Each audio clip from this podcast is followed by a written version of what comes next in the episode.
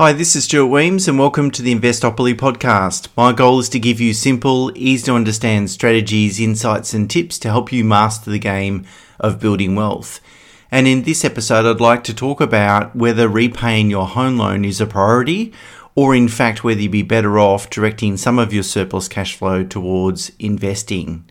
Many people can be really focused on repaying their home loan in full before they begin investing they can be so adverse to debt that they can't envisage them actually investing before their home loan is down to zero.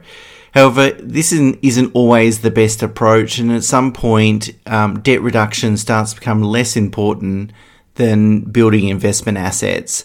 And that's what I'd like to address in this podcast. What are some of the considerations that you need to take into account when deciding which is more important for you?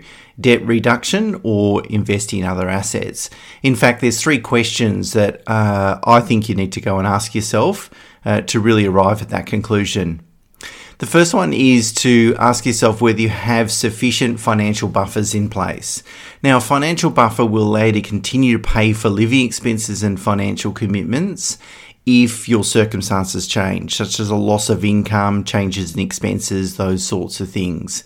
Now, a financial buffer can consist of access to redraw, so that is if you've made extra repayments into a loan that you can access, as in withdraw from the loan in the future if you need to and or cash in offsets account offset accounts. Offset accounts can be a great way to sort of store those cash savings for a rainy day how much buffer you need really depends on your own individual circumstances but things like how secure and predictable your income is uh, and the extent of your financial commitments can determine you know, how much buffer is is prudent. So, for example, if your income is relatively unpredictable, so you have a lot of at risk income, you're paid on a commission basis, uh, you're self employed, and, and business can be variable, those sorts of things, uh, then I typically would prefer a client to have one to two years worth of living expenses and commitments as a buffer. Similarly, if you have substantial commitments, so that is a high gearing to asset or high gearing to income ratio, then it's prudent also to hold larger buffers, again, maybe one to two years worth of living expenses. Otherwise, uh, for people that don't sort of fall into those kind of two categories, uh, a buffer of somewhere between six to 12 months of living expenses and commitments should be enough. But it really does depend on your kind of sleep at night factor. You know, some people are going to feel more comfortable the, the more they have. Um, and that's something you just really need to ask yourself. But before you consider investing, it's really important to ensure that you do have sufficient buffers in place. And if you don't, that's got to be your number one goal. The next question you need to ask yourself is Will you be able to reduce debts sufficiently before you retire? So, if you continue on your trajectory in terms of how much cash flow you're contributing in towards debt reduction, are you on the right track? And so, there's two things that you need to think about here. The first one is that typically you want to repay all non tax deductible debt, so all home loan debt, maybe a couple of years before you retire. It's not necessary that you've got to repay that debt as soon as absolutely possible. Uh, in fact, uh, doing so, as I said, might mean that you miss opportunities in terms of building wealth in other assets, but you certainly want to have that debt gone or fully repaid by the time you retire. The second consideration is that you want to reduce investment debt. So if you've got investment properties and, and associated debt with those properties, you don't necessarily want to reduce that debt to zero. Having some level of investment debt, even in retirement, is a really efficient use of capital and equity and so forth. What you don't want to do though is by the time you get to retirement, you don't want to have a lot of sensitivity to interest rate changes or increases and so forth. Uh, and also, you don't want your investment property portfolio to be costing you any money. You don't necessarily need it to be generating a lot of income for you. You just don't want it to be taking money out of your pocket in retirement. Uh, because if it's taking money out of your pocket, if it's negative cash flow, it means you're going to have to be more aggressive in dipping into other assets such as superannuation. So, really, the main goal or aim is to reduce your investment debt by the time you get to retirement to an extent where the property portfolio is neutral. Maybe even slightly negative cash flow, like a, a small negative cash flow is not going to worry anyone. Uh, neither is a small positive cash flow. You just want it sort of around that neutral level. So therefore, you've got to work out, you know, how much of your annual surplus cash flow do you need to direct towards debt reduction? Firstly, your home loan, and then secondly, potentially investment debt to try and achieve those two outcomes. Uh, and if you're well on track to doing that, that is, you don't need to necessarily continue to direct so much cash flow towards debt reduction, uh, then clearly there might be an opportunity for you to start redirecting some of that cash flow towards building or investing in uh, other growth assets. The third and final question, and it's somewhat interrelated to that second question, is how sensitive is your cash flow to, to interest rate changes? So, if you have borrowed uh, a substantial amount of money, particularly compared to your income, uh, in that situation, the the most important thing is to actually reduce your sensitivity to interest rates, because you want to get to a situation where you know it doesn't really matter what the interest rate is, you can still afford to maintain your current standard of living.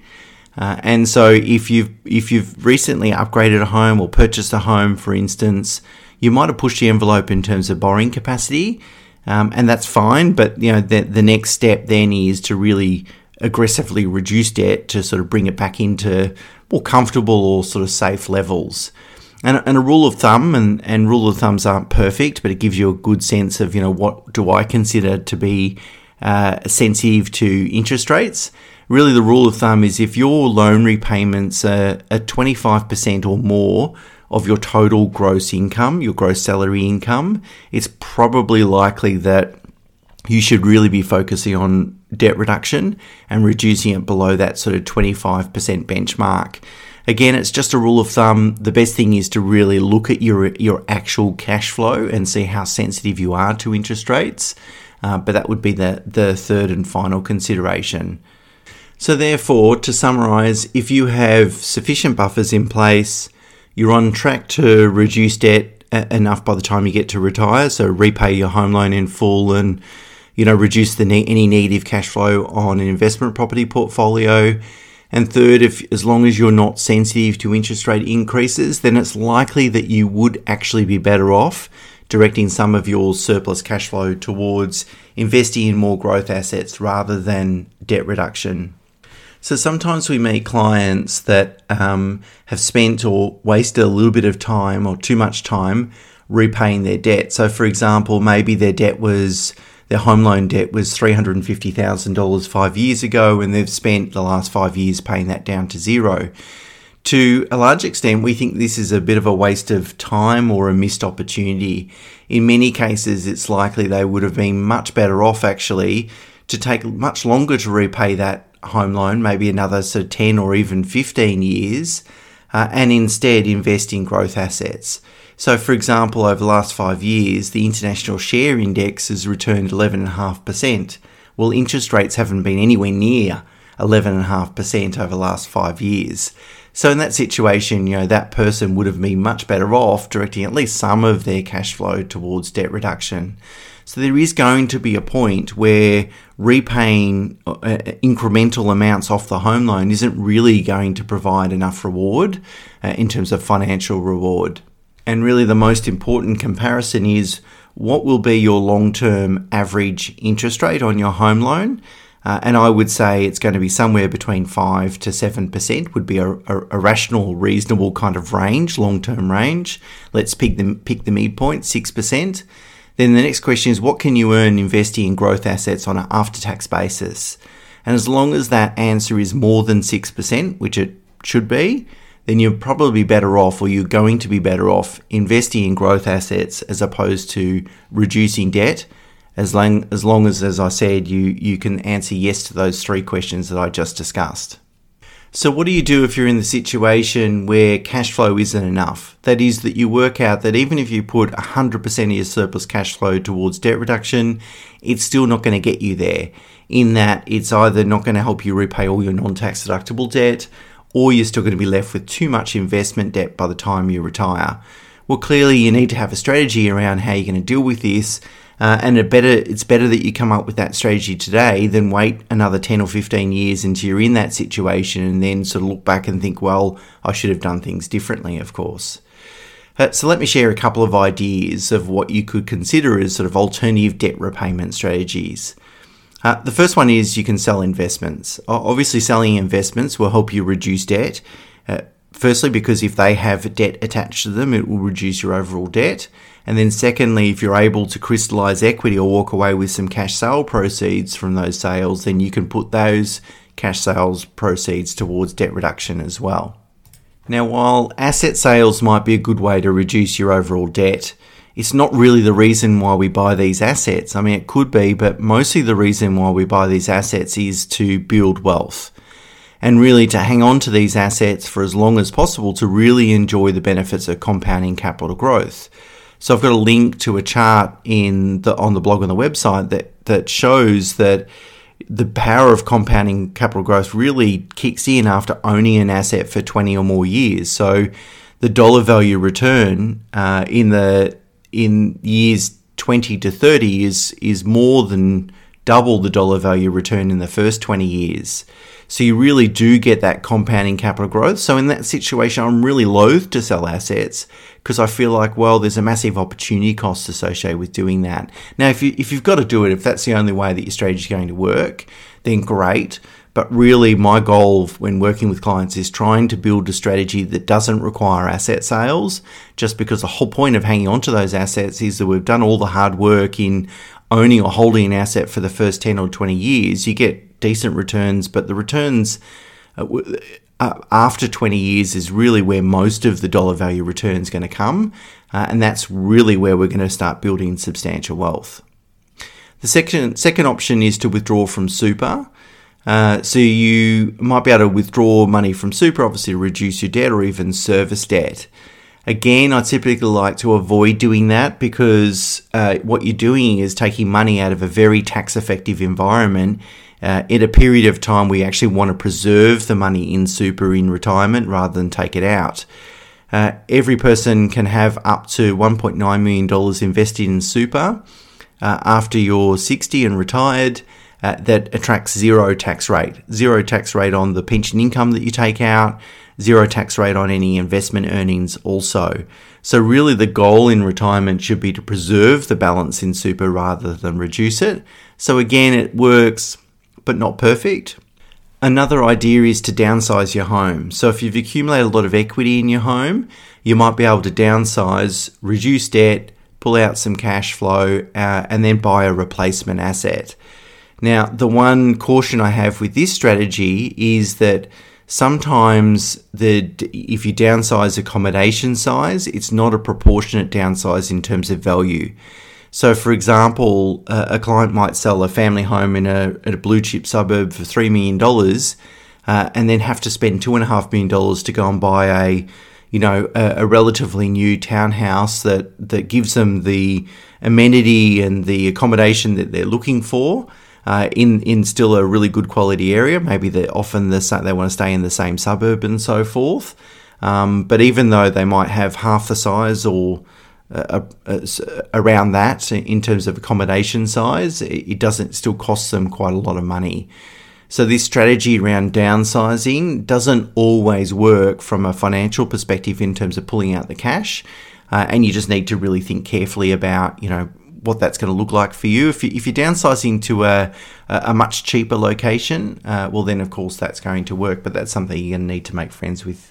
Now, my final comment is that you always should have a plan B. So when I put a strategy together, you know, I'm always thinking about how we're going to reduce debt to the level that, as I just spoke about, the appropriate level. Uh, and cash flow tends to be the primary way of doing that. But I'm always trying to think about, you know, sort of plan for the worst, hope for the best. So I'm always trying to think about if, if cash flow doesn't turn out how we hope it will, um, how else can we uh, repay debt? and I want to have a couple of different strategies. So if I need to, I can sell assets or I can pull a little bit of money out of super. I typically don't want to build in a downsizing strategy unless it's absolutely necessary.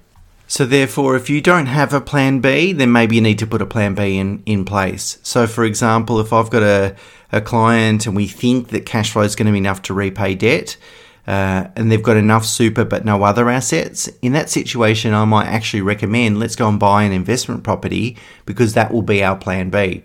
We can fall back on the equity that the investment property is going to generate to either repay debt or supplement super if either of those two things don't turn out as well as we're going to, we hope. So really thinking about making sure you've got something, some other asset pool to fall back on uh, is a good idea. Okay, so just to summarize, the three things you need to think about have a sufficient buffer in place, make sure you're on track to reduce debt by a sufficient level by the time you get to retirement, make sure that you're not sensitive to interest rate increases. And once you can tick off those three things, then it's very likely that it's a good sign that you should be investing in other growth assets as soon as possible. And don't let your emotional aversion to debt prevent you from making the most of your financial opportunities. Okay, that's it from me for this week. Until next week, bye for now.